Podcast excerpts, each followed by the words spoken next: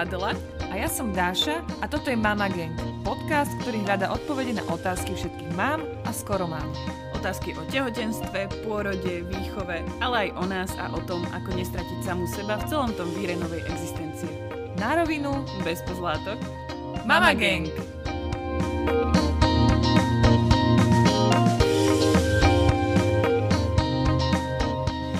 Dobré ránko, Daška. Čau Adel, konečne nahrávame spolu. Po dlhom čase úvod, áno, to je pravda. A čaká nás dnes diel o Montessori pedagogike, ktorý má za sebou veľmi zaujímavý príbeh, lebo Zuzka Vašková k nám prišla až dvakrát, lebo na prvýkrát sa nám to nejak blbo uložilo. A ona, bolo veľmi vtipné, že ona sa vlastne tešila, lebo na to druhé nahrávanie chcela to proste povedať ešte lepšie ako predtým. A podľa nás to teda bolo ešte lepšie. A aj keď teda aj ten prvýkrát to bolo super. Tak, a nie je to len o Montessori pedagogike, ale celkovo o takom možno prístupe k deťom a bavili sme sa aj o adaptácii, takže na škôlku. Takže veľa zaujímavých informácií pre všetkých. Čiže to, na čo sme sa odvolávali v dieli o e, Waldorfe, si konečne môžete vypočuť. Sorry. No ale o čom sa ideme teraz na začiatku baviť, je opäť e, podcast Zdravá duša od e, e, zdravotnej poisťovne Union, ktorý e, sme si s Daškou celkom oblúbili a vypočuli sme si obidve každá po ďalšom dieli, a tak by sme vám chceli o ňom niečo povedať, lebo a ja som si teda vybrala taký diel, ktorý uh, bol uh, nedávno o úzkostiach a neistotách, alebo teda ako prístupovať k neistote. Bol to diel s hlbinnou psychologičkou, alebo teda s hlbinnou terapeutkou uh, Radoslavou Olajoš. A viacere z vás ste nám písali, že sme sa nejak extra my nevenovali uh, vojne a psychickému zdraviu uh, teraz počas vojny a možno aj počas pandémie, tak uh, ja som si vybrala práve tento diel, aby uh, som vám možno dala taký nejaký tip, že čo si vypočuť, hoď my sme tomu za- zatiaľ žiadny diel takto konkrétne nevenovali. A v tomto dieli sa moderátorka s touto uh, pani terapeutkou rozprávali veľmi zaujímavo o strachu. A keď som to začala počúvať, tak mi napadla taká jedna ve- veta, ktorú mi povedal, keď som ešte bola tehotná, sme sedeli v reštike s kamošmi a jeden náš kamarát mi hovorí, taký strašne zlatý ujo, uh, on má tri deti a hovorí mi, že, že počúvaj, že podľa mňa najviac, čo sa zmení, keď máš decka a nikto o tom nehovorí, je, že to sa narodí a ty máš zrazu brutálny strach. Mala si to, tak? Je to tak. Hej, no. Už, už keď som bola tehotná, zrazu som ako keby mala menej veci pod kontrolou. Hej, no a, a práve v tomto dieli uh, Zdravej duše oni adresujú strach z neistoty, ktorý teraz asi prepukol akože u väčšiny ľudí, lebo však prišla vojna po pandémii, tak proste máme strach z neistoty a hovorili tam o tom, že my vlastne ako ľudia máme radi takú istotu a stereotyp.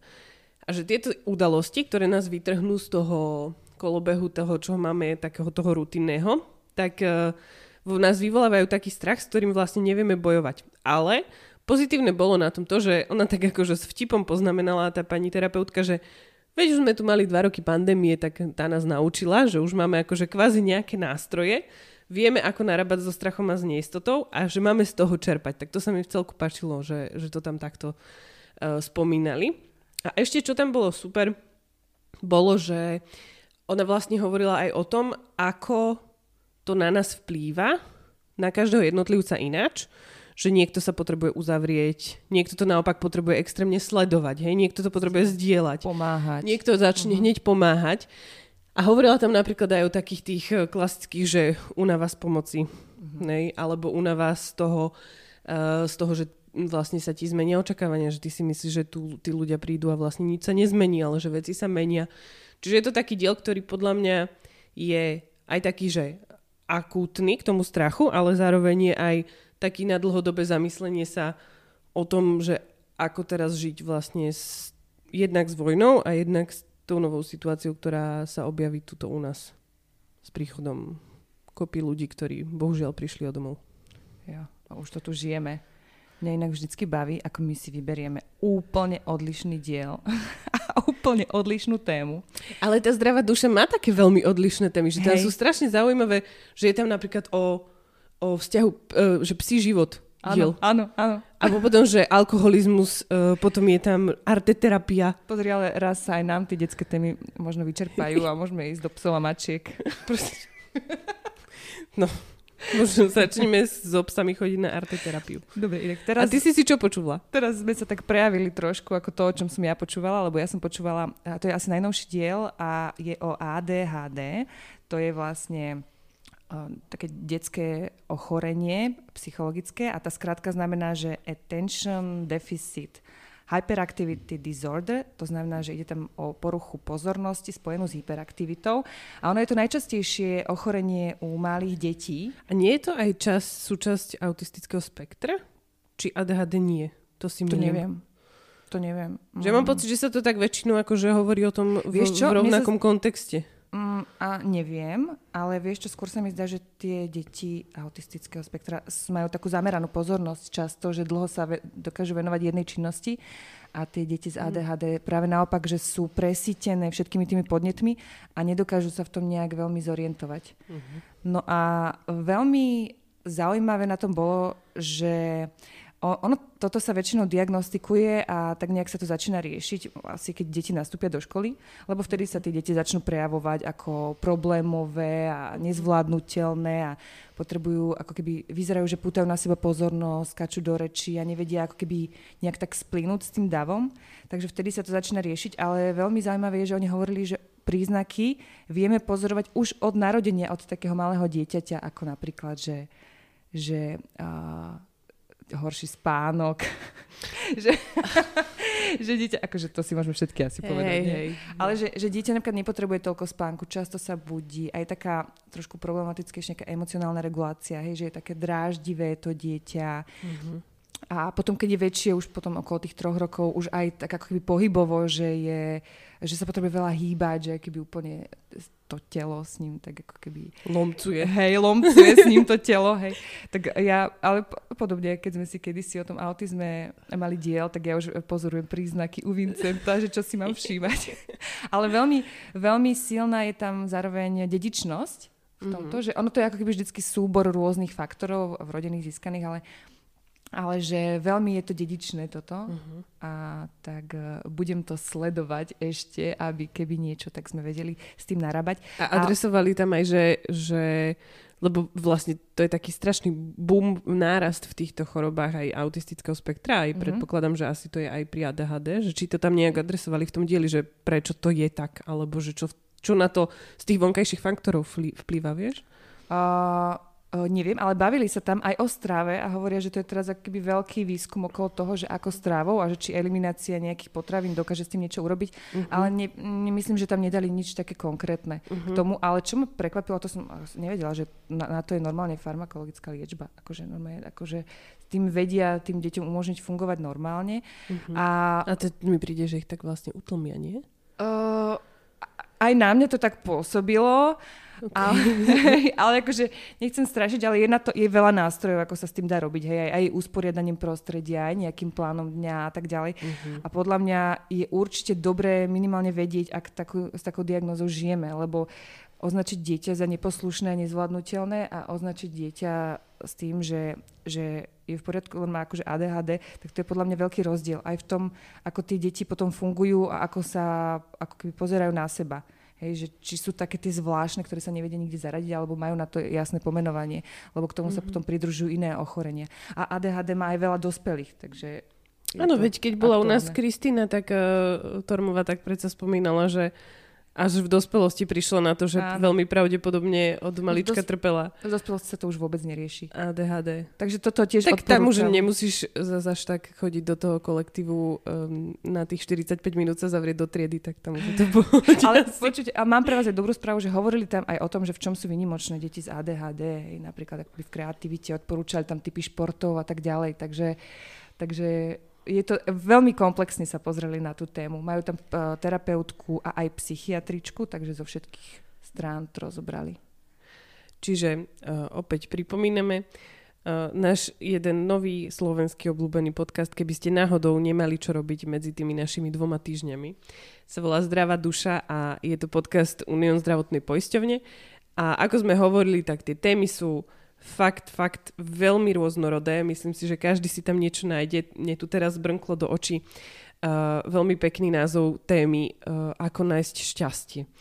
Tak uh, môžeme sa presunúť k nášmu dielu o Montessori, v ktorom myslím si, že o tých šťastných deťoch sme sa rozprávali veľmi veľa.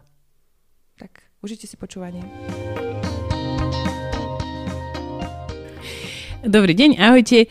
Dnes sa budeme ďalej venovať téme škôlok a našou dnešnou témou bude prístup Montessori.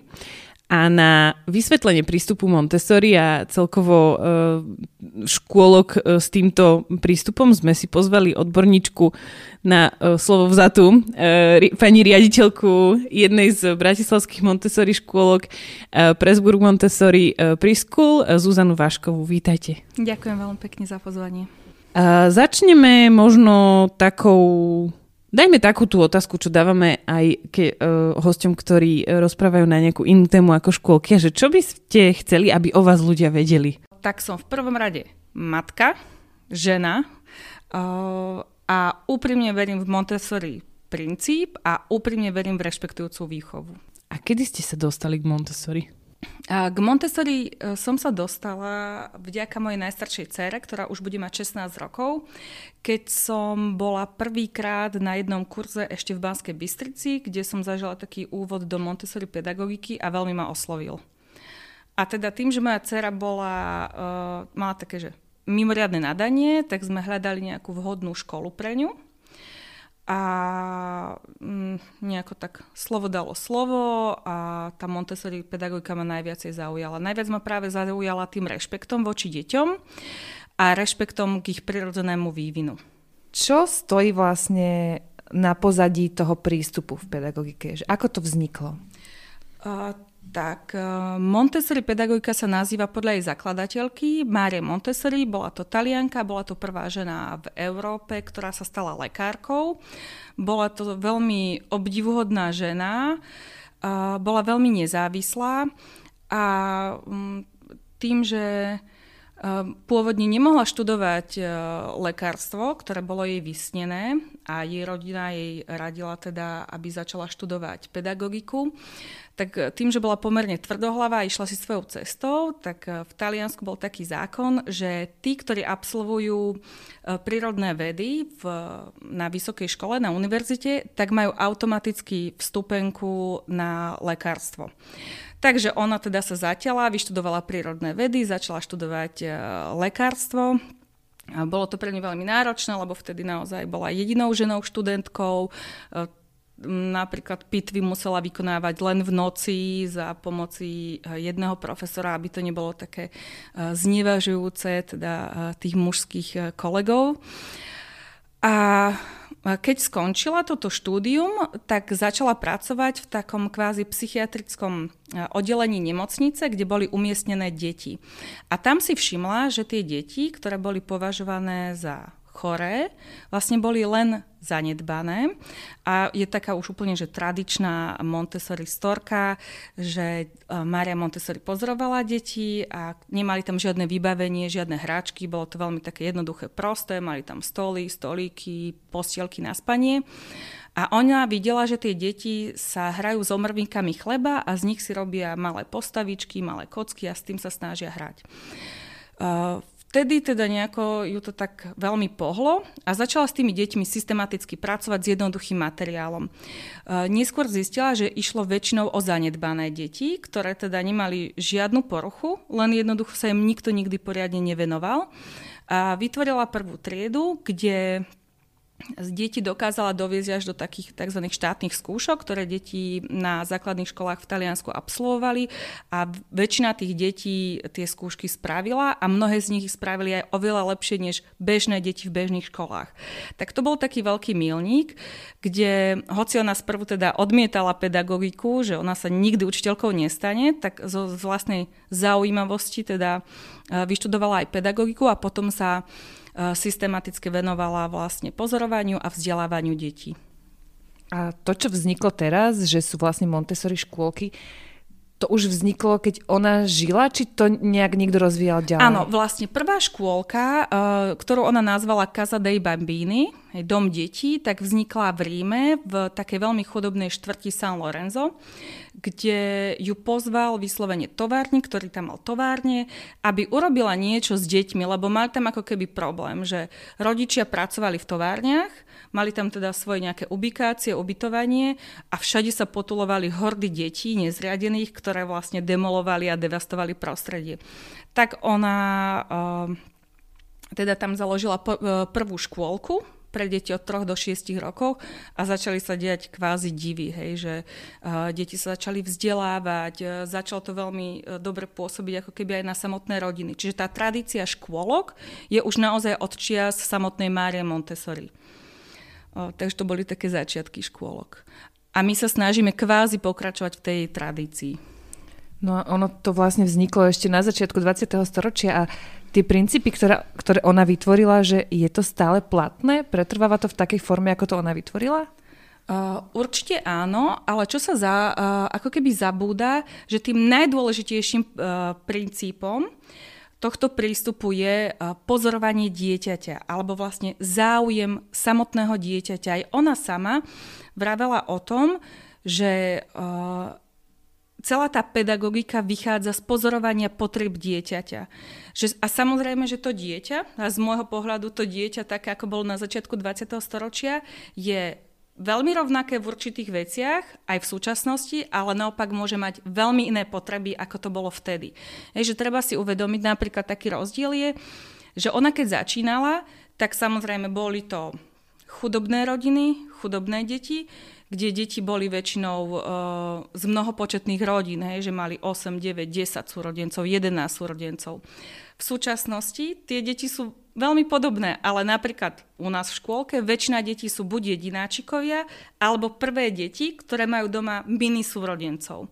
Hej, čiže tá potreba dieťa, napríklad socializácie, bude úplne iná. To dieťa z 11 detí, ktoré nemalo nikdy samo vlastnú hráčku, vlastnú izbu, bolo šťastné, že v škôlke má svoj vlastný priestor, do ktorého mu nikto nechodí, má svoj kľud. U nás je to inak. Tie deti, keď ráno prichádzajú, oni potrebujú sa socializovať, potrebujú byť v kontakte so svojimi kamarátmi, zdieľať a rozprávať sa. Že tie potreby môžu byť veľmi iné, ako boli predtým a aké sú teraz.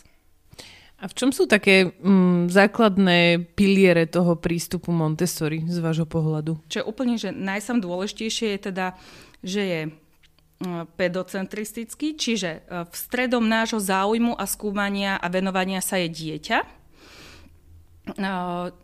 ako keby všetko to, čo my máme, podmienujeme tomu dieťaťu. E, potom druhá vec je pripravené prostredie, to je vlastne samotné prostredie škôlky, ale aj súčasť tohto prostredia pripravený dospelý a potom rešpektujúca výchova. V podstate Mária Montessori priniesla na tú dobu veľmi šokujúci názor, že dieťa je ľudská bytosť a zaslúži si rešpekt. A to bolo e, vtedy také veľmi revolučné a podľa mňa to je to najdôležitejšie, čo ona nám e, prináša. A vlastne celé to jej smerovanie tejto výchovy bola výchova k mieru. To ako keby bolo uh, také najdôležitejšie. Tým, že ona sa narodila a žila medzi dvomi vojnami svetovými a aj počas druhej svetovej vojny bola v exile, že nemohla žiť vo svojej krajine, tak to bol ako keby jej najdôležitejší odkaz, výchova detí k mieru to sa vlastne, to sa ako robí? Že v čom sa to prejavuje? v podstate to je úplne, že odpiky. Všetko, čo robíme v Montessori, všetko, všetky naše snaženia je to, aby sme vychovali zodpovedného dospelého, ktorý je ktorý vie kriticky myslieť, alebo ktorý myslí kriticky, ktorý je rešpektujúci voči sebe, voči svojmu okoliu, ktorý je aktívnym, čl- aktívnym členom spoločnosti. A vlastne toto všetko je potrebné robiť už úplne od malinkata, ešte skôr vlastne, než ide dieťa do škôlky. Že e, v súčasnosti vidím takú vec, že častokrát e, niektoré tie tradičné školy alebo to tradičné školstvo, nie všetky, tak ako keby ich tie deti veľmi sekáme, veľmi ich obmedzujeme, veľmi, to ide veľmi direktívne. Potom vlastne takto dieťa vychovávame alebo vzdelávame od 7 do 18 rokov a potom v 18 rokoch celá spoločnosť je v šoku, že čl- mladý človek nevie kriticky myslieť, že podlieha dezinformáciám, ale vlastne my sme mu to nikdy nedali šancu sa to naučiť akoby inak. Takže uh, podľa mňa toto je také, že aj revolučné a aj tomu úprimne verím, že to tak funguje správne, že tak to má byť. Mňa to fascinuje, že na začiatku 20. storočia sme si povedali, že teda dieťa je človek. Ešte stále hej, na to áno. niekedy zabudáme, hej, a tie rešpektujúce prístupy stále mám dojem, že to akoby znovu objavujeme Hej, aj v tej výchove, že to prinášame, že sa o tom stále potrebujeme baviť, že, že naozaj to dieťa nie je len taká nejaká vec, čo má, čo dobré dieťa je poslušné dieťa, ale že to dieťa má nejaký názor. No a keď sa bavíme o teda tých e, nejakých rešpektujúcich prístupoch v rámci, v rámci Montessori, tak uh, tam sa potom naskyta taká otázka tých hraníc. Je, že áno, dieťa je ľudská bytosť, ale ešte nemá toho rozumu zase až toľko, občas teda, Občas ho má aj viac, než by mohlo mať, ale hovorí dnešná frustrovaná matka. Ale, ale uh, každopádne v tom, v tom Montessori prístupe sa veľmi špecificky staviate aj k nastavovaniu hraníc. Tak uh, približte možno toto. K tomu mám také dva dôležité body. Dúfam, že kým jeden poviem, druhý nezabudnem. A, ale teda prvá vec je taká moja osobná skúsenosť, vlastne aj sama so sebou, ale aj s rodičmi, ktorých stretávam v škôlke, že uh, častokrát eh, my sme ešte z takej generácie, že sme zažili sami veľmi silnú autoritatívnu výchovu, že naozaj sa k deťom možno v minulosti správalo tak viac direktívne, dieťa malo menej príležitosti sa nejako vyjadrovať, eh, vždy bolo tak možno postavené do úzadia. A veľa rodičov prichádza s tým, že oni ako chcú tú rešpektujúcu výchovu, pretože oni hlavne nechcú, aby dieťa zažilo to, čo oni sami zažili. A ani si nemyslím, že to musia byť nejaké vyslovene výchovné traumy, hej, ale také veci, že sa cítili obmedzení a veľmi im záleží na tom, teda, aby ich dieťa nezažilo to isté, čo oni a oni nechcú ako keby opakovať chyby svojich rodičov. Ale ako keby druhá strana toho je, že nikto rodičom nepovie, že ako sa to dá inak. Hej, že my prichádzame s tým, že máme dieťatko, ktoré absolútne nemá žiadne hranice, nič, nič a nikoho nerešpektuje. Ale nie je to zlý úmysel rodičov, že teraz ja si tu chcem vychovať nejaké rozmaznané dieťa, ktoré si robí len po svojom a nevníma nikoho na okolí. Ale je to vyslovene o tom, že kvázi nevedia, že čo s ním môžu robiť alebo ako s ním môžu pracovať. Takže to je taká jedna vec, že Častokrát to aj počúvam v iných škôlkach, že, že sa robia také vyslovenie, že rodičia proti učiteľom, čo je podľa mňa najväčšia škoda a najväčšia chyba. Uh, ale je to naozaj len z tej nevedomosti, že, že ja nechcem, aby moje dieťa zažívalo to, čo som zažil ja, ale neviem úplne presne, lebo ešte nemám tú skúsenosť, ako by som to robil inak. A teda u nás v Montessori škôlkach taká úplne prvá vec, čo je, čo sa týka takej tej prirodzenej výchove hraníc, sú Montessori koberčeky, a tácky a pracovné miesto. Vlastne ten koberček, to je taká, že keď prídete do nejakej škôlky a vidíte niekde zrolované koberce, tak to sú na 90% je to Montessori škôlka. A tieto koberčeky sú veľmi čarovné v tom, že dieťa si ho rozloží, na ňom si, na ňom si priniesie svoju aktivitku alebo hráčku a, a pracuje s ňou. My teda v Montessori tie kvázi hráčky nazývame aktivity a keď dieťa s nimi pracujú, tak rozprávame, že pracujú. Len na vysvetlenie. A teda ten koberček dáva také fyzické hranice, že toto je niečo moje, ja s tým pracujem, nikto mi do toho nejde bez opýtania. A takisto tým pádom ja sa naučím dávať hranice svetu, že toto je moje, uh, moje chránené územie, ale takisto ja, keď vidím dieťa, že má svoj koberček, tak mu do ňoho nezasahujem. Hej, a takisto je to aj s aktivitou na tácke alebo aktivitou na stolíku. Takže to je taká, že úplne prvá zásadná vec. Potom v Montessori dieťa má pomerne veľa slobody. Rozhoduje sa o tom samé, že s kým bude robiť, čo bude robiť, ako dlho to bude robiť. Samozrejme je to takým, pod, takým pozorným zrakom pani učiteľky ktorú nazývame v Montessori prostredí sprievodca alebo sprievodkynia, ktorá dieťaťu ponúka aktivity, dáva mu prezentácie, to znamená, že dáva mu také ukážky, čo sa s aktivitou robí, potom to dieťa môže keby opakovať.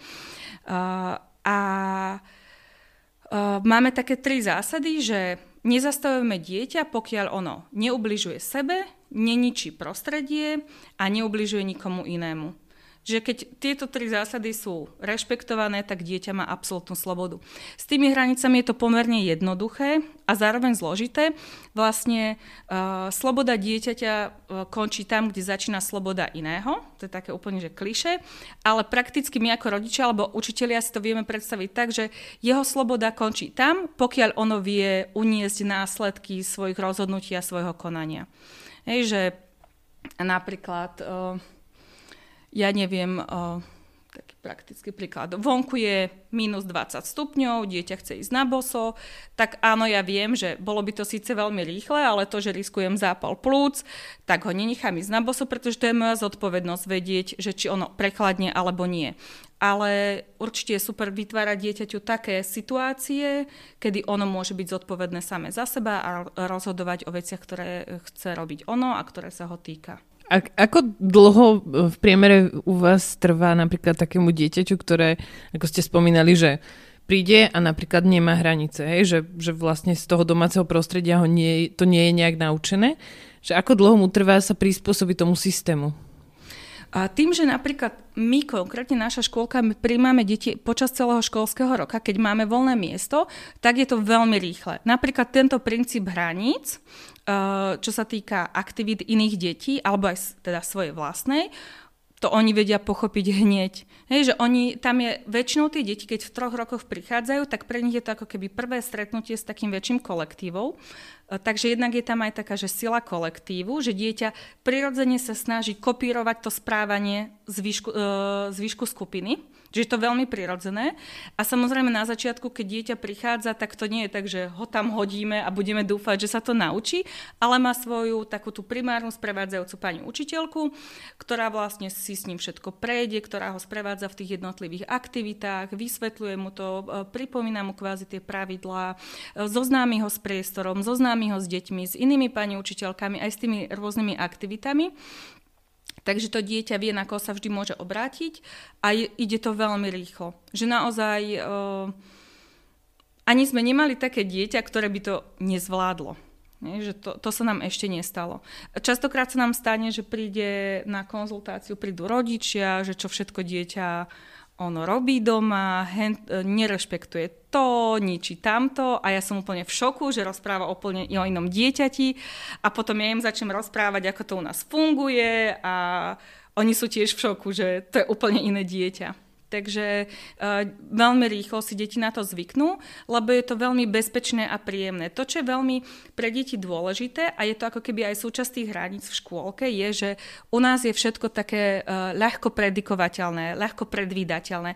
Že dieťa vie, že keď príde, tak sa bude robiť to a to, takým a takým spôsobom, vtedy a vtedy napríklad spievame, vtedy a vtedy ideme na záhradu, potom obedujeme, že ten program je veľmi podobný každý deň a táto rutina dáva dieťaťu istotu. Že my dospelí nemáme radi rutinu, že radi si ju tak nejako rozbíjame, aby sme sa nenudili, ale práve pri dieťa, obzvlášť v adaptácii, je to absolútne kľúčové, aby to bolo stále rovnaké, lebo ono zistí, že e, takto to funguje, rozumie tomu, cíti sa takým platným členom tej, e, aj tej spoločnosti, ale aj toho dňa, že nie je niekde hodené a ponechané na pospas e, vyššej, vyššej moci, ale že ono presne vie, je ukotvené v tom čase a je ukotvené v tom priestore.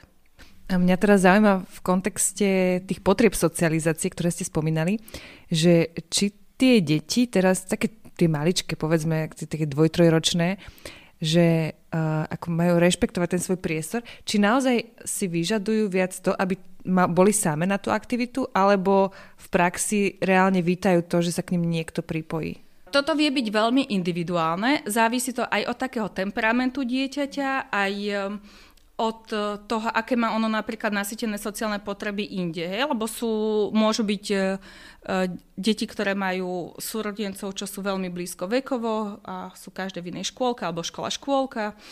A to veľmi na to vplýva. Do takých troch rokov, naozaj aj keď sa bavíme o deťoch v baby programe, tam ešte deti fungujú v tzv. paralelnej hre. Hej, to je také, že jej, deti, hrám sa každý áno, sám. Áno, vedľa seba, ale sú áno, spokojnejšie. Ale sú veľmi spokojné. Hej. To, že oni sa ešte nejako neinteragujú, dokonca aj troročné deti máme také v škôlke, hej, už v tej väčšej skupinke, že presne to takto majú. Ale neznamená to, že by im to bolo jedno. Že oni jednak sú veľkí takí pozorovatelia, že veľa pozorujú tých ostatných, e, veľmi sa zaujímajú o deti a aj sa navzájom poznajú, aj takíto maličky medzi dvomi, tromi rokmi, veľmi sa vnímajú, ale ešte nemajú takú tú potrebu, že spolu sa hrať, že my sa hráme na to, my sa hráme na hento. Býva to veľmi individuálne, ale práve dobrý Montessori sprievodca to vie aj vypozorovať, a tam je veľmi dôležité ako keby dať tým deťom, ktoré majú potrebu pracovať samé, a dostať sa do takého stavu, čo my nazývame polarizácia, čo je vlastne sústredenie, hlboké sústredenie, aby mali šancu na to a potom deti, ktoré potrebujú socializáciu, aby vedeli pracovať alebo teda hrať sa aj s kamarátmi. My teda máme v, v škôlke dopoludnia Montessori cyklus, taký pracovný trojhodinový, a potom po obede už väčšinou máme krúžky a neštrukturované aktivity. Hej, aby si niekto nemyslel, že vlastne u nás deti len stále pracujú s tými Montessori aktivitami a potom chudáci odpadnú doma a už spia a na ďalší deň zase. Veď to by bolo ideál. ja som taký... Akože nám odpadnú kempy. na lehátku, keď spia. A mňa ešte zaujíma, že keby ste si všimli, že nejaké dieťa vyloženie stále len samo sa hrá s nejakou aktivitou, alebo aj s inou, alebo strieda, a vôbec nevyhľadáva ten sociálny kontakt, že, že snažili by ste sa ho nejak uh, k tomu motivovať, alebo to úplne necháte, aj keby to dieťa celý deň proste sa hralo len samo? Veľmi závisí, či ide o dieťa v adaptácii, či mm-hmm. ide, uh, závisí aj od toho, že či je, ako je dieťa dlho už v škôlke. Hej, že iné dieťa, keď je to v prvom týždni, vôbec sa mu nečudujem. Iné je to, keď dieťa, ktoré bežne sa socializuje a zrazu po roku má takéto správanie. Uh, Uh, tak to je tiež na pováženie, hej, že tam mm-hmm. skúmame, že čo sa stalo, prečo sa to deje. Celý ten kontext dlhodobý, hej, že Presne či to je tak. pre ne, typické správanie, alebo... Presne Aha. tak, hej, že to je, to je taká otázka, že nedá sa na ňu jednoznačne odpovedať, ale ak máme uh, dieťa, ktoré nastúpi v troch rokoch a dlhodobo ho nezaujímame, nezaujímajú iné deti, Eh, alebo v 3,5 rokoch, tak je to na otázku, že prečo ho nezaujímajú. Samozrejme, že my ako sprievodcovia sa snažíme deti pozývať aj do takých že aktivít, kde sú v skupinke deti alebo individuálne. Sú napríklad aj veľmi plaché deti, ktoré sa nechcú pridať ale do štrukturovaných aktivít, uh, ale je to pre nich ako keby jednoduchšie na záhrade, alebo na nejakom going oute, alebo proste po obede pri neštrukturovanej aktivite. Je to veľmi individuálne, ale určite je dôležité, aby pedagóg poznal tie vývinové obdobia a keď štyro, do, ak do 4 rokov dieťa nemá absolútne žiadnu potrebu socializácie, tak by som sa obrátila na odborníka. Um, ešte často spomínate tie Montessori aktivity. A aj je to taký, hm, taký, taký, taký slang, že Montemami a teraz teda akože sa rieši, že čo sú tie Montessori prístupové nejaké aktivity alebo aké sú to tie hry, tak uh, viete ich nejako popísať aj možnosť takého, že, že prečo vlastne takéto aktivity práve fungujú v tých vašich škôlkach? Áno, uh, prídete do Montessori škôlky sa pozrieť, tak ako prvé možno, čo vás zaujme, je Eh, teda to prostredie je také trošku špecifické, je iné oproti iným, eh, iným škôlkam. Eh, my to máme tak, že aktivity sú rozdelené podľa rôznych oblastí. My to máme rozdelené teda na senzomotoriku, matematiku, jazyk, to je že absolútne kľúčové. V rámci jazyka máme niečo také, ako, čo sa nazýva kozmická výchova, potom už v Montessori škole a je to všetko, čo je biológia, geografia, vlastne zoológia, uh, svet okolo nás a praktický život. A máme samozrejme aj výtvarný kútik, čitateľský kútik a hudobný kútik. Čiže máme to veľmi štrukturované, že na prvý pohľad vidíte, že tieto aktivity patria k sebe, tieto k sebe, tieto k sebe. Asi tá štrukturovanosť je taká uh, veľmi výrazná a jednak aj v tom usporiadaní prostredia, ale aj v tej samotnej kvázi práci hej, s tými aktivitami. Uh, všetky tieto základné Montessori aktivity navrhla samotná Mária Montessori a urobila to tak veľmi prefíkane alebo veľmi múdro, že každá tá jedna aktivita je zameraná na nejakú vlastnosť, že ona izolovala v tých aktivitách vlastnosti. Napríklad máme rúžovú väžu, to je úplne že absolútne ikonická pomôcka. Je to vlastne také zavedenie desiatkového systému, kde sú kocky od 1x1x1 cm až po 10x10. Vlastne pri týchto a pri tejto rúžovej veži uh, dieťa sa učí, je to, tým trojročným deťom dávame také jazykové lekcie, hej, učí sa pochopiť pojem od najmenšieho po najväčší. A každá Montessori pomôcka má ako keby špecifickú úlohu a tým, e, že dieťa vo svojich tých vývinových e, obdobiach a senzitívnych fázach e, má potrebu doviesť nejakú zručnosť k, nie k dokonalosti, ale k excelentnosti, tak ono si vyberá jednotlivé aktivity a opakuje ich dovtedy, kým ako keby zo svojho pohľadu dosiahne tú excelentnosť. Je, že urobí to najlepšie, ako vie. To môžete vidieť určite aj doma, že dieťa niečo baví napríklad presýpať a urobí to miliónkrát, každý jeden deň a potom jedného dňa s tým prestane a už nikdy sa k tomu nevráti. Tak to je presne ten proces. My, my máme, uh, však Marite chodí do vašej škôlky teda a uh, ten Montessori prístup jej vlastne je taký strašne prirodzený, že ona si ho aj ako keby vyhľadáva v tom prostredí, že ju nikdy nevidíš si zobrať hračku.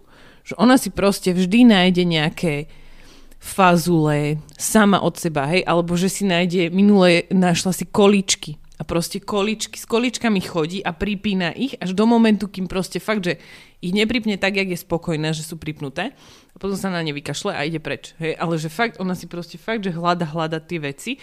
A napríklad teraz máme takú mániu, že má sklenené flaštičky, také tie od všetkých možných olejčekov a tak, a má tie maličké mungo fazulky, ktoré triafa do tých fláštičiek a cink a počúva, ako cinkajú. Mama veľký cink. Uh-huh. A toto robíme proste hodinu, hej. Ježiš. Ale akože u nás sa to práve to opakovanie, že čítať stále tú istú rozprávku, posúvať auta, furt takto posúvame auta hore, dole, dopredu, dozadu a posúvať auta, už som sa posúvať auta, sa zobudí a ideme posúvať auta. Ja, akože pre mňa je to fakt ťažké toto nasledovať non-stop dokola. Hej, to je to, ten rozdiel medzi dospelým a dieťaťom.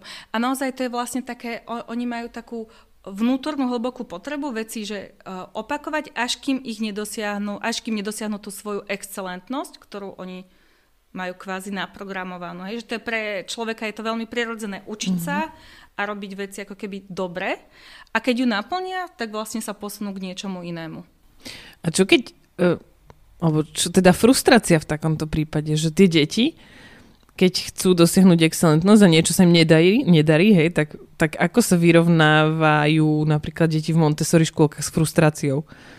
A tým, že my na nich ako keby netlačíme na ten výkon, lebo uh, nie, že ver, tak ve, jasne, že učiteľ v to aj verí, ale je to ako keby aj podložené, uh, je, že ono väčšinou, keď niečo začne, hej, že si vyberie aktivitu, ktorá ďaleko presahuje jeho schopnosti, a teraz uh, sprievodkynia to nestihne nejako odkoordinovať, že toto ešte nie, skúsme najskôr toto. Uh, ono sa do, neho, do tej aktivity pustí, prirodzene sa mu to nedarí, tak častokrát to dieťa to samé odloží. Vtedy je veľmi dôležité, aby naozaj sprievodca bol pripravený, aby vedel a ponúkol dieťaťu ako keby o stupenejšiu aktivitu, v ktorej vie, že ono bude úspešné. Hej, že aby, lebo pre dieťa vlastne pre to seba uvedomenie a seba vedomie je strašne dôležité, aby dieťa zažívalo pocit úspechu. Že to častokrát aj tak vidím, že keď my veľa deťom zakazujeme, že to nemôžeš, to nemôžeš, to si zle spravil, tak ono ako keby sa utvrdzuje v tom neúspechu a dáva si do, do hlavy taký program, že je neúspešné, nevie to, nie je schopné. A práve cez tie aktivity, aj v Montessori, keď, do, keď opakujú veci a sú v nich úspešné, tak v nich to buduje také prirodzené sebavedomie a seba uvedomenie. Že to je aj taká prevencia toho nežiadúceho správania sa detí. A je, to, je tento Montessori prístup pre všetky deti vhodný? Áno, Montessori prístup je rozhodne vhodný pre všetky deti, nie je vhodný pre všetkých rodičov. Tak. Čo to znamená? Uh, nie každý rodič sa úplne stotožňuje s tou Montessori, s Montessori prístupom. Uh, určite to nie je vhodné pre rodičov, ktoré sú, ktorí sú zameraní na výkon, že, a taký, že rýchly výkon, že rýchly úspech, lebo dieťa potrebuje čas a trpezlivosť. A to my v Montessori škôlke máme, ale nie každý rodič to má takto nastavené. A samozrejme tam je ten rešpektujúci prístup, že u nás ešte stále ako keby sa potýkame s tým, že napríklad pre nás v škôlke je neakceptovateľné sú telesné tresty. Čiže ak doma dieťa dostane výchovnú v úvodzovkách pozadku, tak s nami to nikdy nebude ladiť. Hej. Že aj samotná Mária Montessori povedala, že škôlka je rozšírené prostredie domova. A keď to tak nie je, že, sú, že je nejaký nesúlad medzi prístupom v škôlke a prístupom doma, tak to nebude fungovať a je to v neprospech dieťaťa. Mhm. Čiže vy vlastne hovoríte, že, že ak som rodič, ktorý sa neúplne stotožňuje v mojej vlastnej výchove s Montessori nejakými týmito mhm. prístupmi mm-hmm. a s rešpektujúcou výchovou, ale hovorím si, že a veď bolo by celkom cool, keby vlastne v tej škôlke to malo, to dieťa, hej, že však veď, tak tam ho to naučia, tak tak to úplne nefunguje. Nefunguje to vôbec. Uh, nefunguje to obzvlášť vtedy, ak jeden z rodičov je totálny načenec a druhý je totálny, že odporca, že to je somarina, to je hlúposť a ako keby vyslovene ide proti tomu, hej, že to, to ani nemá zmysel, lebo vlastne pre dieťa sú najdôležitejšie, úplne najdôležitejšie sú harmonické vzťahy. Harmonické vzťahy v škôlke, harmonické vzťahy doma. Ak škôlka má byť zdrojom nejakých, uh, nejakých hádok medzi rodičmi, tak proste ja odporúčam, vyberte si inú škôlku. Našťastie je teraz, sme 21. storočie, trh je obrovský, môžete si vybrať naozaj, že a obzvlášť tu v Bratislave tých škôlok je veľmi veľa s rôznym zameraním že podľa mňa to je úplne najdôležitejšie. A neznamená to, že musím byť totálny fanda doma pred nástupom do škôlky nakúpená rúžová väža hnedé schody, že vôbec nie. Práve, že vôbec nie, ale nejako ako mať takú otvorenú mysel a prijať to, že šokujúco, dieťa je ľudská bytosť, zaslúži si rešpekt a, a to stačí, hej, že tam... Uh teraz, uh, teraz trochu ukrivdím deťom, ale chcem sa to tak spýtať, lebo tak sa to hovorí, že... Neboj, čo oni také, to nebudú počúvať že, Čo ešte. také problémové deti, hej? Že, že také tie neviem, poruchy pozornosti a tak ďalej, uh, sú deti, ktoré napríklad museli odísť z nejakej škôlky a tak ďalej.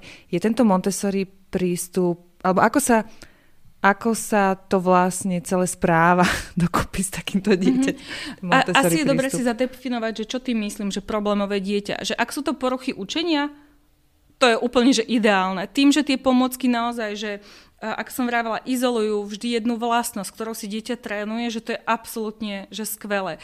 To dokonca aj odporúčam rodičom, ktorí majú už deti napríklad na základnej škole a majú nejakú, už v prvej, druhej triede sa to dá uh, diagnostikovať. Uh, napríklad dyslexia, dysgrafia, dysortografia. Na to sú úplne úžasné Montessori pomôcky, že s dieťaťom si veľmi prirodzene prescvičia veci, ktoré im nejdú Takisto aj v spojení s inými metódami, napríklad doktorky Sindelár a podobne, že to je veľmi výborné. Um, ak ide o také, že kvázi nevychované dieťa, Uh, tam to je vlastne na takú diskusiu, hej, že, že prečo sme sa my v našej výchove dostali do tohto bodu. A niekedy je to naozaj že reakcia na nevhodne zvolenú škôlku, kde napríklad e, sú veľmi limitované deti, alebo naopak, kde nemajú žiadne hranice. Takže, a my máme napríklad v škôlke dieťa jedno, ktoré vylúčili z inej škôlky s tým, že mm, slabo komunikovalo a malo nejaké také špecifické problémy a u nás funguje, že úplne perfektne. Ale je pravda, že tam je že totálne nasadenie rodičov a to, čo tí rodičia dokážu pre svoje dieťa, naozaj ako sa angažovať, spolupráca s, s nami ako so škôlkou, spolupráca s inými odborníkmi, ide to úplne že perfektne. Ja si myslím, že Montessori škôlky sú absolútne vhodné na inklúziu, ale samozrejme tam treba rešpektovať ten pomer tých detí v inklúzii voči neurotypickým deťom. Ale že vidíme to aj my, že tým deťom sa veľmi darí a prospievajú a nevšimli by ste si ich na pohľad.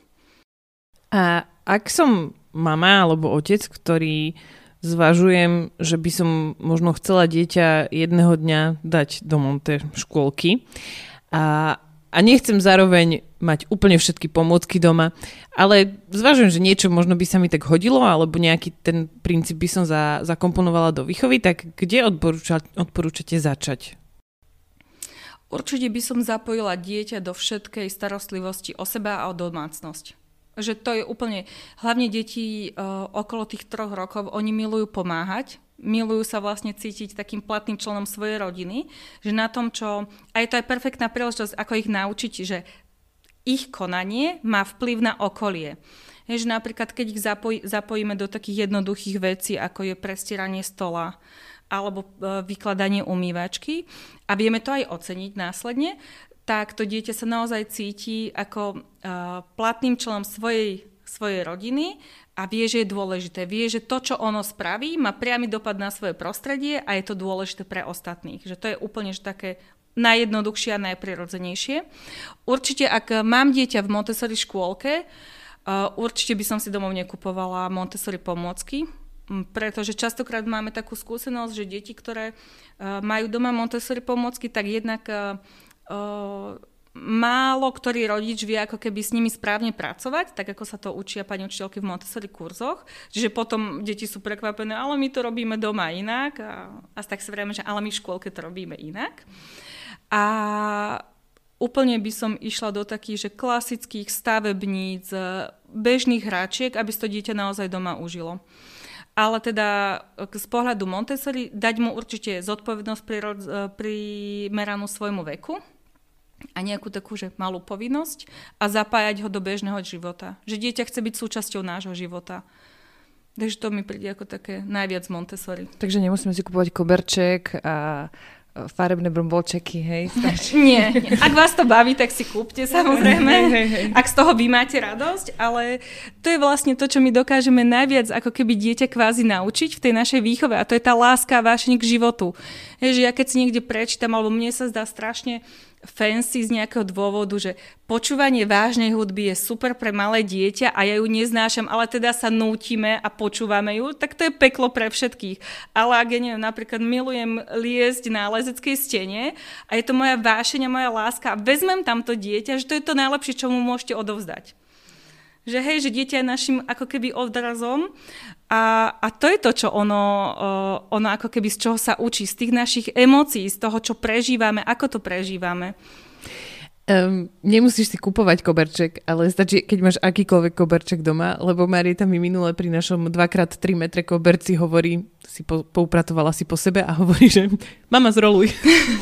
Áno. to v obývačke, hej? To tak, koberček chcela akože zrolovať koberec proste. Áno, lebo, lebo to sa dohrala. Vlastne, už sa dohrala, tak vtedy oni si rolujú ten koberček a schovávajú ho, hej, že už skončili s tou aktivitou. A ona to tak skúsila, zistila, že je strašne ťažký a hovorí, mama, zroluj. Ale ono je to zase veľmi fajn, keď dieťa napríklad sú také domácnosti, kde rodičom vyslovene vadí, že dieťa si navláči cárachov do obývačky a je perfektné mu vytvoriť miesto, že tuto máš svoj koberček, že tvoje hračky patria sem. A dieťa si na to absolútne zvykne, aj to rešpektuje a je super to rešpektovať, hej, že neberieme mu stade tie veci, kde to má. Že naozaj vyhradiť mu miesto, tak to máme v škôlke, tak to úplne, že perfektne funguje. Tomto ináč, ja som vždy strašne prekvapená, jak, jak oni majú brutálnu pamäť, tí decka. Že ona si presne pamätá, kde niečo položila pred týždňom. Hej, že jej sa opýtaš, že kde je taká tá, tamto ono, s čím si sa hrala. Ona presne vie, šprintuje Donesie to. Áno, to je uh, senzitívne obdobie na poriadok a usporiadanie a to majú deti medzi dvomi, tromi rokmi. A je to veľmi silné. A oni naozaj, že vedia, že tento kaš- košíček patrí sem a jednoducho tam bol včera, tu je dnes a bude tam aj zajtra. Oni majú naozaj silnú potrebu toho usporiadania, čo je v podstate základ kritického myslenia, lebo na to, aby ste mohli kriticky myslieť, musíte najskôr vedieť, že spoznať nejaké objekty, kategorizovať si ich, roztriediť a to je ten základ, čo sa oni už učia v škôlke. Ja presne viem, uh, ktoré dieťa, keď nie som si istá, kde aká aktivita patrí, že viem presne, koho sa mám opýtať. Amalka, prosím ťa, kde bol tento košíček? A oni už, toto je zlé, toto preložím, toto dám sem, tak to má byť správne. A keď ste spomínali tie priestory v Montessori škôlke, tak tie Montessori škôlky tiež vyzerajú nejakým podobným spôsobom. Čo je také typické pre tie priestory? typické je to, že je to na slovenské pomery netypické, že nemáme tam žiadnych lietajúcich medvedíkov na stene, sú tam veľmi tlmené farby, že väčšinou je to biela, uh, béžová. Také krivé Disney postavičky. No, tak to, to u nás nenájdete. Naozaj sa snažíme, napríklad my v škôlke máme každý mesiac a rozprávame o nejakom maliarovi alebo nejakom umelcovi a vždy tam máme obrázky s, s jeho reprodukciami kvázi. Čiže sa to snažíme mať naozaj estetické, lebo deti sú veľkí estéti, že im sa fakt páčia, že pekné a kvalitné veci. Uh, väčšinou to asi poznáte, keď vojdete do nejakého obchodu, tak to dieťa ide k tomu najdrahšiemu, najkrajšiemu, najjemnejšiemu. Že oni naozaj sú estéti a podľa mňa je dôležité ich v tom aj podporovať.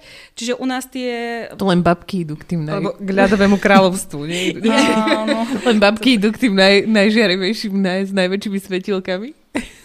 Hej. Áno. to, je ta, to je také... Uh, Nie áno. všetky babky.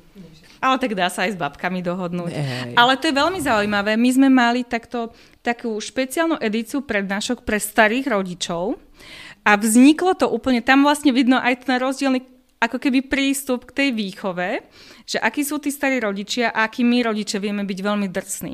Lebo mali sme také sériu prednášok pre rodičov na rôzne témy, ako je napríklad základy Montessori alebo hranice vo výchove a podobne. A teraz e, ono vždy na konci je taká diskusia a vždy sa to nejako zvrhne. Ale tá naša babka, ona nám kúpila toto a ten náš detko deťom to dovolí a my im nedovolíme. A už akože všetci e, si tam rodič tak e, hundrali pospolu a zrazu vzadu sa ozvala taká pani, že no prepáčte, ale ja som babka a ja už sa bojím môjmu vnúčaťu vlastnému čokoľvek povedať, lebo vždy ma niekto zahriakne a ja nerozumiem, čo robím zle. A my sme vtedy urobili takú sériu prednášok pre starých rodičov a väčšinou tam prišli takí, že to bolo vidno, že mali to naordinované od svojich detí a boli takí, že detkovia, že z ruky mali v bok a čo je toto to nová Montessori metóda. A vlastne odchádzali s tým, že, že wow, že my chceme Montessori do všetkých škôlok a do, a do všetkých škôl. Takže... Ale dostali sme sa k tomu vlastne cez tie priestory, že čo je také typické, hej, takže tá, tá vlastne, že nie sú tam také tie strakaté, nevkusné, všelijaké uh, výzdoby. Áno. Hej? A čo je ešte také typické?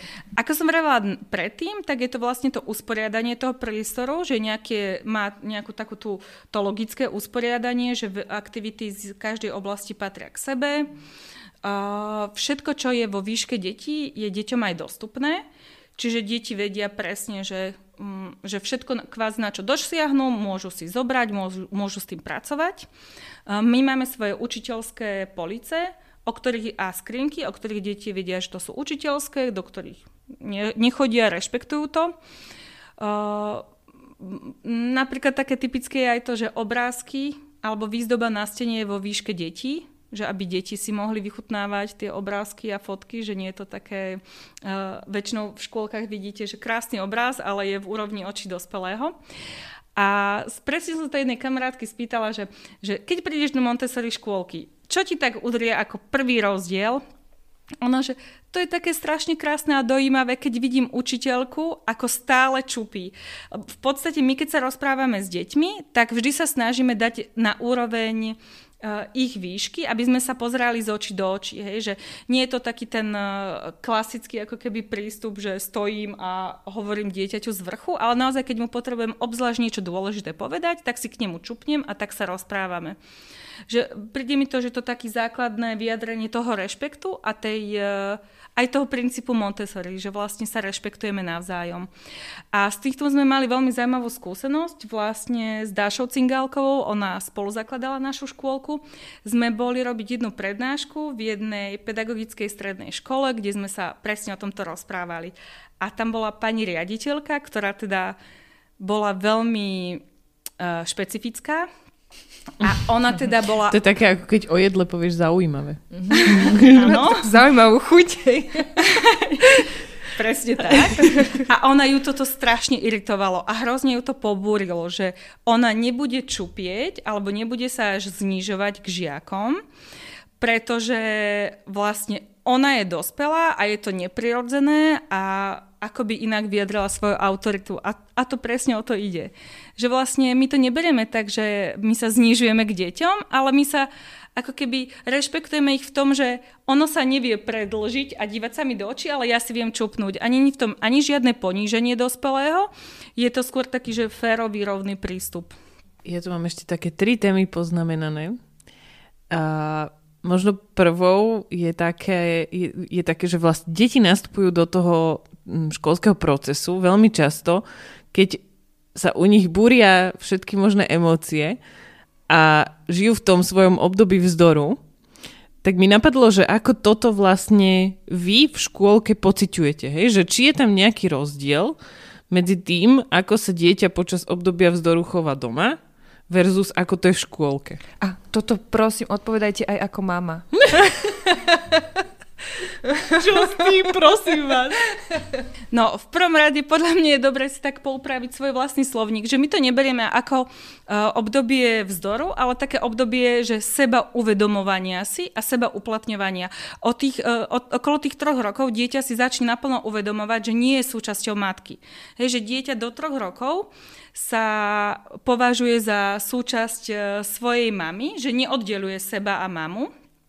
A uh, Častokrát to vidíte aj na malých deťoch, keď sa predstavia, tak niektoré vravia, kamarátka dcera to tak vravila, keď sa jej niekto spýtal, že a ty sa ako voláš, tak ona vravila, že uh, Tereska, maminka Hamerníková. Hej, že ona akože vždy tam dala tú svoju mamu. A vlastne tento, toto obdobie je veľmi frustrujúce pre to dieťa. A ja si vždy pri takých... Aj pre toho rodiča. Áno, áno. A tam, je, a tam je, to sú presne aj tie hranice, tam je ten rozdiel, že to som čítala taký krásny citát, že keď je dieťa, keď má také, taký, taký klasický hysák alebo scénu, tak mojou úlohou je priniesť mu pokoj a nie pridať sa k jeho hysáku. Čiže samozrejme strašne super sa to vraví za mikrofónom, ale v akcii je to veľmi náročné. Ešte prvé tri do dňa Akože áno. Do, Fú, do dňa? A tam nie. ešte našťastie nie nám je, nám je dobre teraz, takže pohode už. Máme to za sebou. Zmení sa to. Za chvíľu, za chvíľu. Aj, to, aj to sa zmení, že je to len obdobie. Takže vlastne die, pre dieťa je to veľmi náročné. Ono by veľmi chcelo byť veľmi nezávislé, chce robiť všetko samo a zároveň si uvedomuje, že nie, že uvedomuje, zažíva, že no ešte to nie je úplne možné. A my, ako to máme v škôlke nastavené, tak e, tým, že dieťa prichádza do prostredia, ktoré už funguje, ktoré je za, zabehnuté, je, že kolektív je zabehnutý, tak ono má naozaj tendenciu sa veľmi rýchlo pridať k tomu, e, ako to funguje. A naozaj my sa snažíme o tie láskavé vzťahy medzi dospelými, ale aj medzi deťmi, aj dospelí k deťom, dieťa k, k dospelému. To je taký základ. A samozrejme, že deti majú nežiaduce správanie, hej, že môžu mať hysák, e, môžu že byť... Stane sa to aj v škôlke, hej? Že, áno, jasne. Že existujú také tie deti, ktoré tam chytia nejaký no, vzdorček. Áno, a ak vám nejaká škôlka povie, že, že oni to nemajú, tak Je to veľmi podozrivé a veľmi špecifické. Bola by to veľmi špecifická škôlka. Dôležité je to, že aby sme naučili dieťa, že v tej situácii nemusí byť samo, že tam má dospelého, ktorý ho v tej situácii sprevádza, ktorý mu rozumie a ak má nežiaduce správanie, tak mu ukáže, ako inak sa dá prejaviť svoja nespokojnosť alebo hnev alebo frustrácia. Je, že sú deti, ktoré keď sa hnevajú, tak ubližujú iným alebo e, keď sa hnevajú, tak rozbijajú veci. Tak vtedy je naozaj na tom e, zodpovednom e, a uvedomelom dospelom, aby boli pri tom dieťati a naozaj ho sprevádzali v tých emóciách. To je v podstate aj také moje veľmi dôležité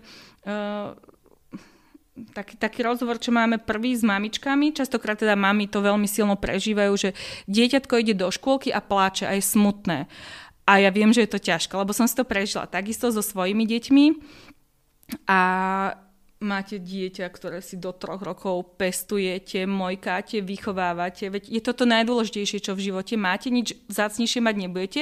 A zrazu ho niekam dávate, kde síce máte predstavu, ako to približne funguje, ale neviete, že či mu je zima, je smutné, je najedené, nebude hladné, nebude smedné je to veľmi ťažké pre tú mamu, ale aj pre to dieťa. Častokrát je najťažšie ako keby ten moment odlúčenia, kedy dieťa naozaj môže plakať. Ale vždy vravím, že najdôležitejšie je to, že dieťa neostáva samé, že dieťa je tam s tou pani učiteľkou, ktorá je s ním, sprevádza ho tom v smutku. Mm, podľa mňa je veľmi dôležité, aby, aj keď je to pre nás matky ťažké, aby uh, sme umožnili deťom smútiť, a prežíva ten smútok, lebo aj nám niekedy je smutno. Niekedy tiež, keď sme prvý deň v práci, ktorá je úžasná, perfektná, vysnená, tak sme takí, že kde je tá moja kolegyňa, kde si urobíme spolu kávičku, že tiež sme z toho veľmi v strese, hoci sa veľmi tešíme.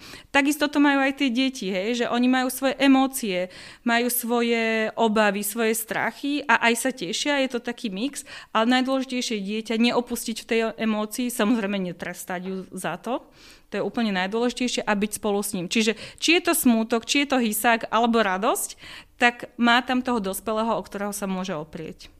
Ja mám také na odľahčenie, že že uh, my sa vždy strašne smejeme, že na začiatku týždňa sa vždy začne spievať nejaká pesnička nová. A uh, u nás to trvá tak do stredy, kým som schopná z toho vy nejako rozanalizovať dve až tri slova, ktoré viem dať do Google a potom zistím, akú pesničku spievajú v tom týždni. Vieš, že to je proste také, že ja vlastne neviem, že čo ona tie 4 hodiny mm-hmm. tam s ňou deje, že čo, čo tam ona zažíva, hej, tak čo to mi povie, ale tak tiež toho není veľa. Ale tá pesnička to je taký presne taký obraz toho pre mňa, že ja vlastne neviem, že ja vkladám tú dôveru do niekoho iného, že tam bude s tým mojim najväčším pokladom na svete robiť tie veci, ktoré sú akože správne, vhodné. A tá pesnička mi to tak vždy evokuje, že ste tak tretí deň zistím, že akú pesničku spievame tento týždeň v škôlke. Také nahliadnutie toho sveta, z toho sveta škôlky do takého toho domácneho. prepojenie. Inak mňa to veľmi zaujíma, keď už ste otvorili tú tému tej adaptácie, tak e, to je celkovo taká veľká téma, že ako sa na to pripraviť, na tú škôlku. Že čo možno s tým dieťaťom rozobrať, do čoho už neísť a možno aj my, mami, ako sa na to pripraviť, mm-hmm. že dieťa pôjde do škôlky. Podľa mňa je úplne kľúčové, že naozaj do, v dostatočnom predstihu o tom začať rozprávať. Ale tak prirodzene, hej, že nie, že ráno 8 hodín. Tak, milý môj, o 2-3 mesiace pôjdeš do škôlky a škôlka je toto a toto. Nie, že je to veľmi dôležité Alebo také... že uč sa to, za chvíľu pôjdeš do škôlky, tam ti nikto nepomôže. No to je, hej, to je úplne, že keď to počujem, no počkaj v škôlke, no. tak to uvidíš. A keď toto... Však pôjdeš do škôlky. A vám... Tam, tam no, budeš spať. Tam, tam, buď, tam ťa... nikto nebude. Tam ťa naučia. A ja sa že a mne by sa chcelo ísť do takej práce, kde by mi vraveli, no veď počkaj, veď len prídi, už tu čakáme na teba, že no nie, nechcelo. Takže naozaj rozprávame o škôlke. Pekne, čo je úplne, že pre mňa také najprirodzenejšie, že knihy. Je, je strašne veľa kníh uh, o škôlkach, o tom, ako deti idú do škôlky, napríklad tá známa séria o Terke, alebo o Kupkovi, alebo Barborka. Takže určite si zaobstarať také knihy a rozprávať sa o tom. A úplne najdôležitejšie je, keď je rodič stotožnený s tým, že dieťa ide do škôlky a vie, že toto je pre neho to najlepšie riešenie. Keď rodič váha, alebo obzvlášť mamina, keď nie je presvedčená, tak to garantujem, že to bude ťažká, zlá a dlhá adaptácia a z môjho pohľadu aj zbytočná. Že podľa mňa nie je na čo dávať dieťa do škôlky, keď nie som s tým stotožnený. Hej, že, a ak viem, že ma tlačí nejaký termín, tak ja sa musím na to najskôr nastaviť ako mama, že moje dieťa tam bude, preto je veľmi dôležitý výber škôlky, ísť sa pozrieť, uh, hľadať referencie od známych. Uh, aj každý rodič má ako keby iný záujem a inú potrebu, ako by to malo v škôlke vyzerať. Sú lesné škôlky, sú klasické škôlky, sú Montessori škôlky, sú anglické škôlky, akúkoľvek si viete predstaviť, podľa mňa, tak takú nájdete už v súčasnosti. Takže to je veľmi dobré uh, tam ísť, porozprávať sa s majiteľom, alebo s riaditeľom, alebo s učiteľom a Určite je dobré si obehnúť viacero škôlok, lebo to stále vrajím, že keď si kupujeme novú práčku, chladničku, auto, tak si prezrieme tisíc recenzií, ideme sa pozrieť e, priamo na miesto, že či mi to vyhovuje, nevyhovuje, že do škôlky dávate to najvzácnejšie, čo máte, tak by ten výber mal byť taký, že e, zodpovedný, informovaný a vedomý. Je, že to nemalo by to byť také, že a veď už nejako to dáme potom. Že to sa už potom za pochodu ako keby ťažko aj rieši a je to hlavne v neprospekt toho dieťaťa, že niektorí vrajú, že a tak skúsi mesiac, dva a uvidíme. Na čo? Že skúste ísť naozaj tam, kde ste presvedčení, že je to najlepšie možné a kde je šanca ako keby na na to, že budeme my ako rodičia spokojní. Jasne, že aj v najlepšej škôlke to nemusí vôbec dobre vypáliť, že dieťatko si nesadne s pani učiteľkou, alebo si nesadne s prostredím, alebo niekedy si rodičia nesadnú s učiteľmi, že aj to sa môže stať. Ale čo je podľa mňa úplne najdôležitejšie, a to je absolútne uh, jedno, že či idete do Montessori škôlky, alebo školy, alebo do štátnej školy, je byť angažovaným rodičom. Pýtať sa. Hej, že asi ťažko by som dala dieťa niekde do škôlky, kde nemám možnosť konzultácií, kde nemám možnosť sa porozprávať s pani učiteľkou, alebo si napísať, alebo zatelefonovať. Je, že podľa mňa najdôležitejšie je, aby my rodičia sme vedeli, že čo sa deje v škole, v škôlke, aby sme sa my zaujímali, aby sme sa my dotazovali, pýtali si informácie a tak ďalej. To je najdôležitejšie, lebo keď rodič je informovaný, vie, čo sa deje, vie, ako sa k jednotlivým veciam postaviť, tak je aj kľudnejší, pretože rozumie aj tomu dieťaťu. A ako som vravela, tak škôlka je rozšíreným prostredím domova. Takže to je úplne že absolútny základ. A teda je aj super, keď rodičia komunikujú o veciach, čo sa im dejú doma, v škôlke. Je, že my častokrát sme videli, že dieťatko, že niečo sa deje v rodine, lebo dieťa bolo nepokojné, alebo malo také nezvyklé na svoju povahu a temperament správanie, alebo bol zrazu v nejakom regrese. Takže je super, keď to ako keby učitelia vedia skôr, pretože vedia lepšie pracovať s tým dieťaťom a lepšie mu rozumejú. A inak podľa toho sa dá dobre rozlíšiť aj ako keby dobrá škôlka, hej, že či ich vlastne otravujeme našimi otázkami, alebo či vítajú to, že rodič je angažovaný, že sa zaujíma. Áno, že... ale ja to úplne rozumiem, že sú také škôlky a sú aj takí rodičia, ktorým stačí, že dieťa je spokojné a, a tam to končí. Že, a to je, to je vlastne úplne v poriadku. A ešte uh, by ma zaujímala téma, že Montessori škôlky majú iný prístup, možno ako štátne škôlky, ako je to s prípravou detí do klasickej školy? Hej, že povedzme, že si vyberieme Montessori škôlku, ale potom dieťa bude chodiť do štandardnej štátnej školy. A ako toto spolu funguje? No, zo skúseností, ktoré máme s našimi uh, deťmi, ktoré už teda sú školáci, tak funguje to dobre. Máme deti, ktoré sú na klasických školách, máme deti, ktoré sú v alternatívnych školách, máme deti v štátnych školách, v súkromných školách. Um, ani od jedného rodiča nemáme že negatívnu spätnú väzbu, že by sa niečo nenaučilo, čo by sa malo naučiť. My máme predškolskú prípravu. Jednak už v tom samotnom e, kurikule Montessori škôlky sú ako keby obsiahnuté všetky tie nároky, ktoré dieťa potrebuje zvládnuť, keď ide do klasickej školy. Ja úprimne verím, že že to, čo sa naučí dieťa do 6 rokov, to je tak kľúčové a formatívne obdobie, že dieťa z toho môže vychádzať potom celý život. Uh, je to vlastne nielen podľa Márie Montessori, ale pro, to je aj taká tá klasická psychológia, že do 6 rokov sa pokladajú ako keby normy vnímania sveta dieťaťa. Hej? Že to, čo dieťa do 6 rokov uh, zažíva, berie ako normu, ako to, čo je prirodzené pre neho. Uh, je to preto, lebo kritické myslenie sa začína tvrdiť alebo formovať až okolo toho 6. roku. Takže to, čo dieťa má do 6 rokov, to je pre neho normálne. Čiže za mňa je úplne v poriadku, napríklad moje deti sú v štátnych školách, že oni do 6 rokov, uh, keď sú v Montessori škôlke, tak pre nich je normálne. Je to ich norma mať rešpektujúci prístup. Uh, to, že v niektorých školách, ale to tiež závisí od temperamentu dieťaťa, môžu byť považované deti za veľmi asertívne, hej, že vedia e, vyjadriť to, čo si myslia, alebo to, čo im vadí, to, čo im je príjemné, nepríjemné. Uh, za mňa to je v poriadku, hej, že podľa mňa takto by to malo fungovať. Musím ale povedať, že uh, ako v každej škole či škôlke všetko závisí od učiteľa. Že keď je učiteľ naozaj pokrokový, rešpektujúci, uh, tak je to absolútne skvelé a, a keď nie, tak je úplne zbytočné, že je v Montessori škôlke, ak nerešpektuje tieto základné veci. A tiež v mnohých e, štátnych školách a škôlkach nájdete absolútne, že učiteľské perly, ktoré chcete mať, u ktorých chcete mať svoje deti. A ešte ste narazili na tie senzitívne obdobia, o ktorých e, veľmi intenzívne vlastne Montessori prístup aj hovorí. Uh, tak poďme si ich nejako priblížiť, lebo tie aj úzko súvisia s tou prípravou vlastne m, detí do, do škôl potom, ktoré odchádzajú z Montessori a idú do štátnej. Čo sú tie senzitívne? Tie, tých senzitívnych období je niekoľko. Uh, taká úplne najjednoduchšia laická charakteristika je taká, že senzitívne obdobie je obdobie, v ktorom sa dieťa určitú zručnosť naučí úplne najjednoduchším možným spôsobom. Samozrejme, naučí sa to aj neskôr, alebo aj mimo tohto senzitívneho obdobia, ale nie je to už pre neho také lákavé a nevychádza to z vlastnej motivácie.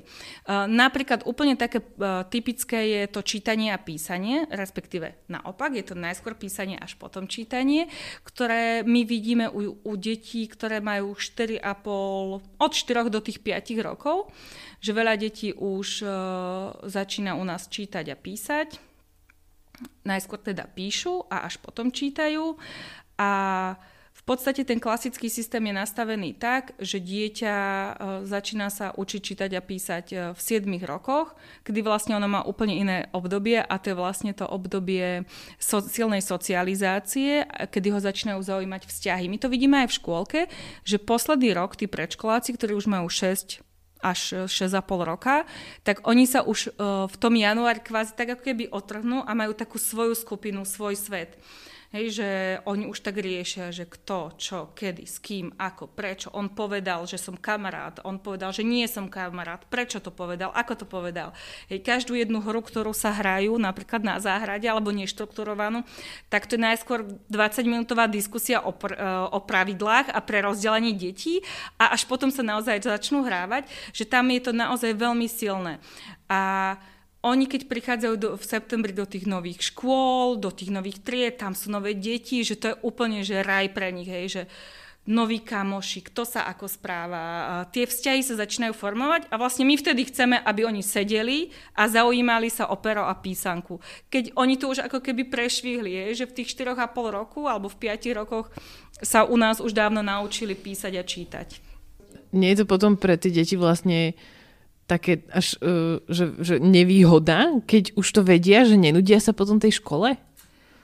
To je super otázka. Ja tiež nad tým veľa rozmýšľam. No, to ale... je ten klasický prístup. To sa hovorí, áno, že no. to robíme zle tým deťom, že áno, ja to vie, potom tak... sa nudia. Ale jeden čes... čo učiť. Hej, český ro... Jeden český perfektný herec uh, sa volá Donutil, povedal, že Uh, on keď bol malý, že on bol taký malý intelektuál, ale rodiče nepo, on nepochádzal z intelektuálneho prostredia hej, a že oni mu dali, že tady máš cihlu, hraj si chvíli na horníka.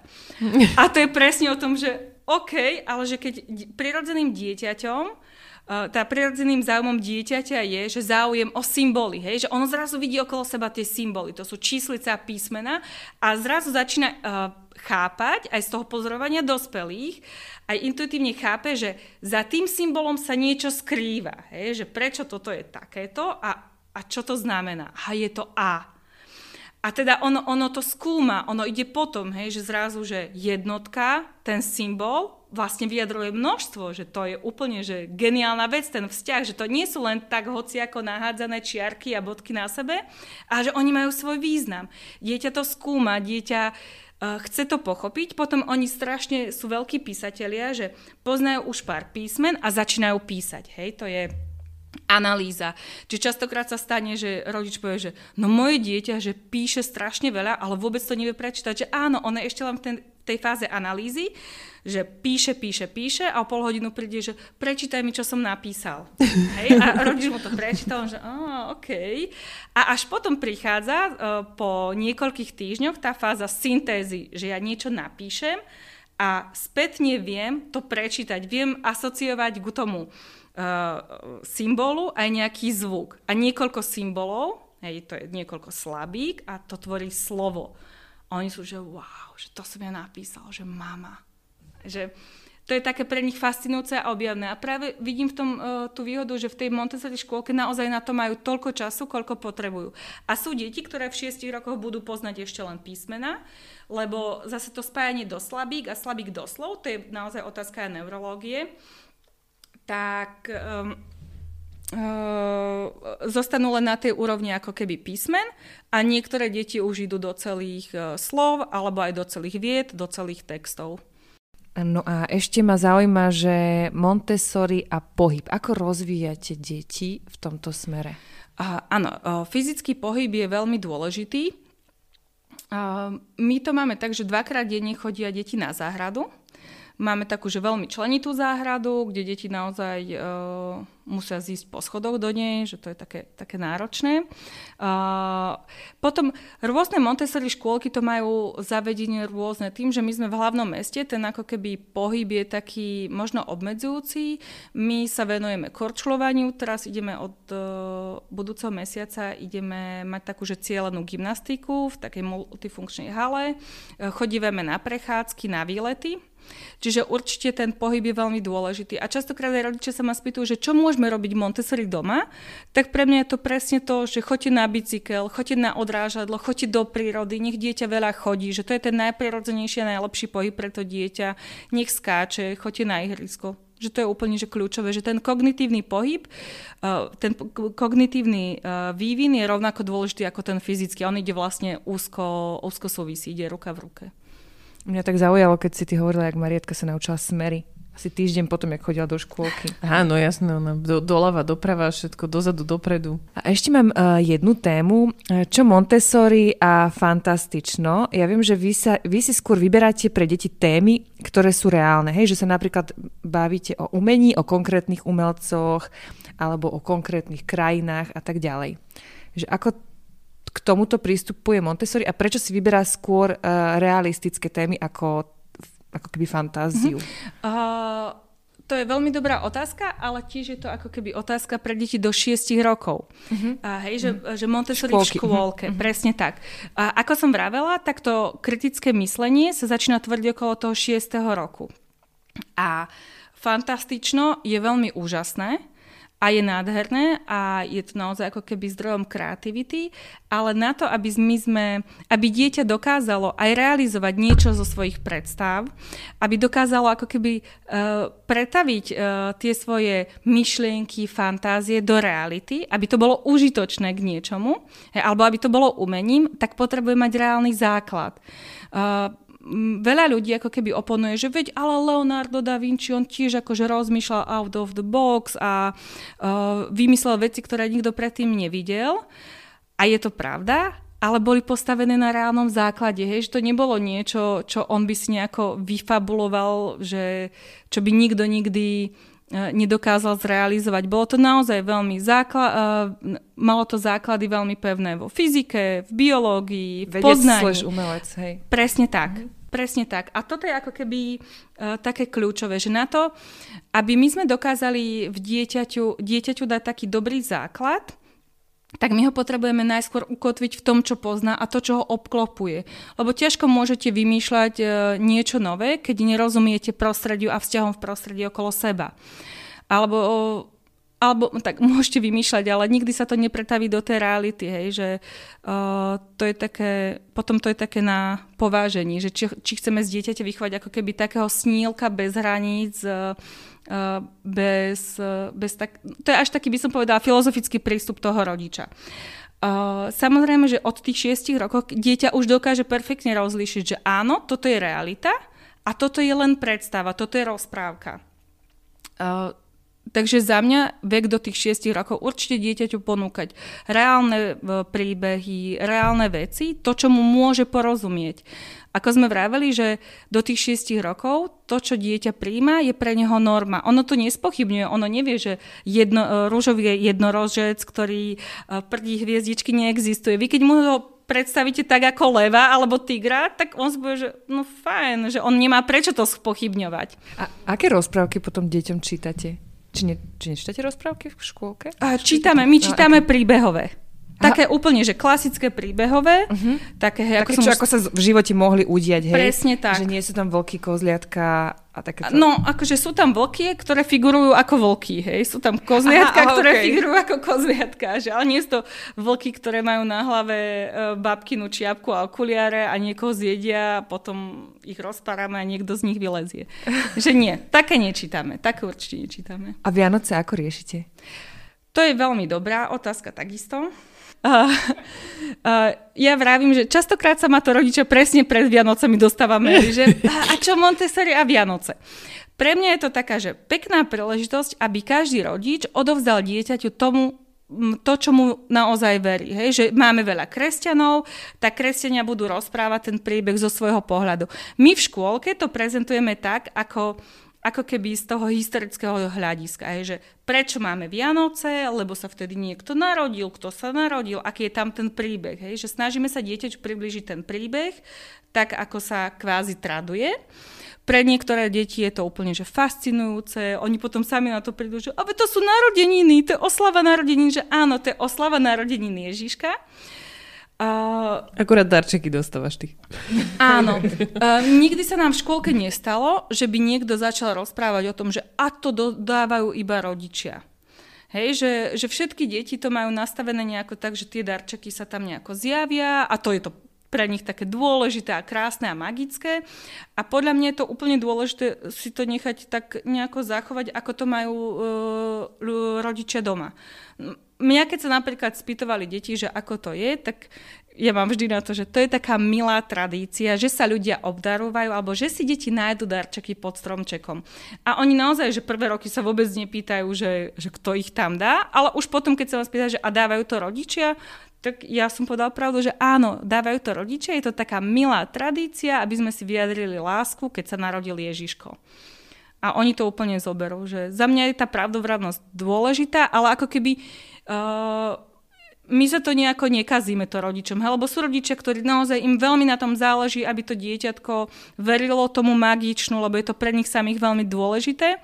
Takže my ako škôlka to rešpektujeme. Vždy sa ako keby o tých Vianociach rozprávame z takého toho historického pohľadu.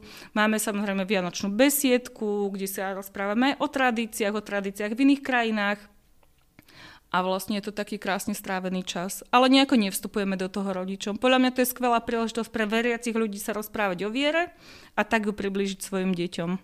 A keď, keď už sme toto otvorili, tak eh, ma to zaujíma, lebo o tomto sme sa vlastne bavili aj pri Waldorfe, že ako Montessori rieši duchovno, alebo nejaký duchovný rozvoj detí. Samotná Mária Montessori, ona bola hlboko veriaca, bola teda katolička, ale mala veľmi otvorenú mysel, otvorené srdce voči iným náboženstvám. Čiže my keď sme mali aj nejaké ako keby témy uh, in, iných náboženstiev, tak sa to samozrejme e, snažíme deťom, deťom tak kvázi faktograficky uh, priblížiť. Ale ja si myslím, že viera to je taká súkromná a intimná vec každého rodiča a každej rodiny, že to nejako neprináleží škôlke to ani komentovať, ani to spochybňovať, alebo nejako kvázi po svojom vysvetľovať. Hej, že uh, máme rodiny, ktoré sú iných vierovýznaní a fungujeme spolu úplne perfektne. A ani to ako keby není nejaká taká otázka, že a vy ste to, alebo my... Nie, my sme tu všetci spolu v škôlke a takto tu fungujeme a tak to má byť. Možno taká výchova k tej hodnote tolerancie je také, Samozrejme, keby... to je absolútnym kľúčom, že veď to je súčasť toho rešpektujúceho o, prístupu. Ako som aj vravela, tá výchova Montessori to je výchova k mieru. Čiže rešpekt e, iných ľudí, iných vierovýznaní, farby pletia. Ešte keď sa tak zamýšľam nad tým magičnom versus, že nejaké akože rozprávky alebo tak a, a potom tá kreativita, že ono to sa to tak núka, že by si si myslela, že vlastne tým, že nedávaš tomu dieťaťu nejaký, nejaké imaginárne postavy alebo tak, takže v ňom vlastne zabíjaš tú kreativitu, ale práve mne to príde, že skôr naopak, že keď ono má tie také... No oni také, si to samé aj... Hej, tak... hej, jed, jednak. Ale že aj keď má také tie kvázi fi- základy tej fyziky a toho, ako veci fungujú a že chápe, že takto to nejako existuje na tom svete, tak oni sú potom oveľa že kreatívnejšie v tom, že čo si vedia z čoho vytvoriť, hej, že že potom vidíš, že, že Marita napríklad, podľa mňa to má veľmi z tej škôlky, že si tak akože predmety pripodobňuje k niečomu inému a si to tak akože vymýšľa, že čo by to mohlo byť. A je to veľmi také, že aj keď to je, že niečo predstavivo, na základe predstavivosti, tak stále je to také, že reál, reál, reálnych, na nejakých reálnych pilieroch postavené. To je, podľa mňa to je také, ako keď chcete stavať dom, tak tiež nepostavíte dom bez základov, hej, že ako dlho by stál? Hej, obstál by v tom, v tom čase, v tom počasí, v tých rôznych uh, zmenách? Hej, že to neobstojí. Ale keď máte pevné základy, tam je hlavne, podľa mňa tam je najdôležitejšie to, že dieťa, dieťa treba pomôcť mu preskúmať ten svet, aby ono pochopilo tú realitu okolo seba, aby ju dokonale zvládlo, aby prostredie neovládalo dieťa, ale dieťa by bolo tým aktívnym agensom a to sa ťažko dá s lietajúcimi výlami. Hej, že ono potrebuje pochopiť naozaj ten najväčší základ a poch- potrebuje to preskúmať, porozumieť, prečo, čo a ako funguje. A potom, viete, my sa bavíme o prvých šiestich rokoch, ale ono na všetko ostatné má, že toľko času a je to potom úžasné a krásne a vie to určite uh, krásne užiť. Napríklad veľa ľudí vraví, že Harry Potter, že to je absolútne Montessori. No áno, on je nemontessori pre troročné dieťa, ale že 10-ročné dieťa, že to je úžasné. Že to je krása, je to naozaj, že to je ten roz, e, taký rozkvet tej fantázie. A že naozaj podľa mňa netreba sa tak limitovať, že Montessori nemá rada fantáziu. To není pravda. Montessori rozpráva o tom, že ako v, pristupujeme k dieťati do 6 rokov a ako vlastne tam ho pripravujeme kriticky myslieť a ako vlastne to dieťa vedieme potom po 6 rokoch. Že? A to je rozdiel, lebo chápeme tie vývinové obdobia, je, že troročné dieťa nie je to isté, čo 6, nie je čo 8, 10, 15, 21. Že to je veľký rozdiel. A čo sú tri veci, ktoré by ste chceli, aby zostali v našich posluchačoch, posluchačkách po vypočutí tohto podcastu? Že najdôležitejšie je súlad v rodine, z toho dieťa čerpá. Dôležitý je, eh, dôležitý je rešpektujúci prístup a tešiť sa z rodičovstva a z detí. Ďakujeme. Toto bola Zuzana Vašková. Ďakujeme. Ďakujem.